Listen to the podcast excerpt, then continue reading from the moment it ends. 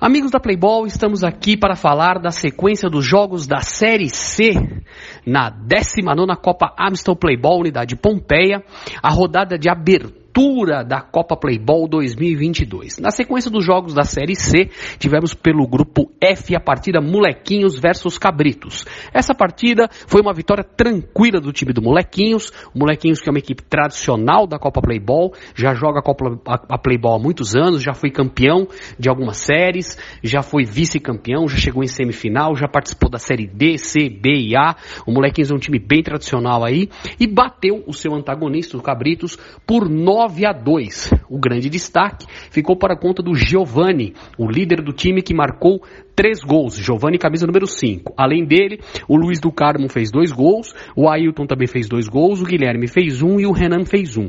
Os gols do Cabritos foram do Bruno e do Arthur.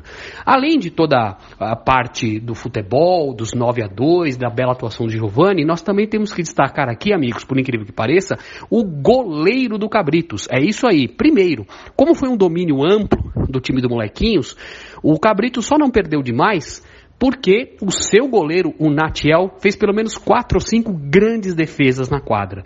E o outro destaque que nós temos que dar também para o goleiro Natiel é o fato de que ele tem 60 anos de idade, meus amigos. É, é, é isso aí. Ele é sessentão e joga no meio da rapaziada de 20, 30 anos. Aliás, ele nos confessou que ele tem um filho de 23 anos e esse filho joga no time com ele.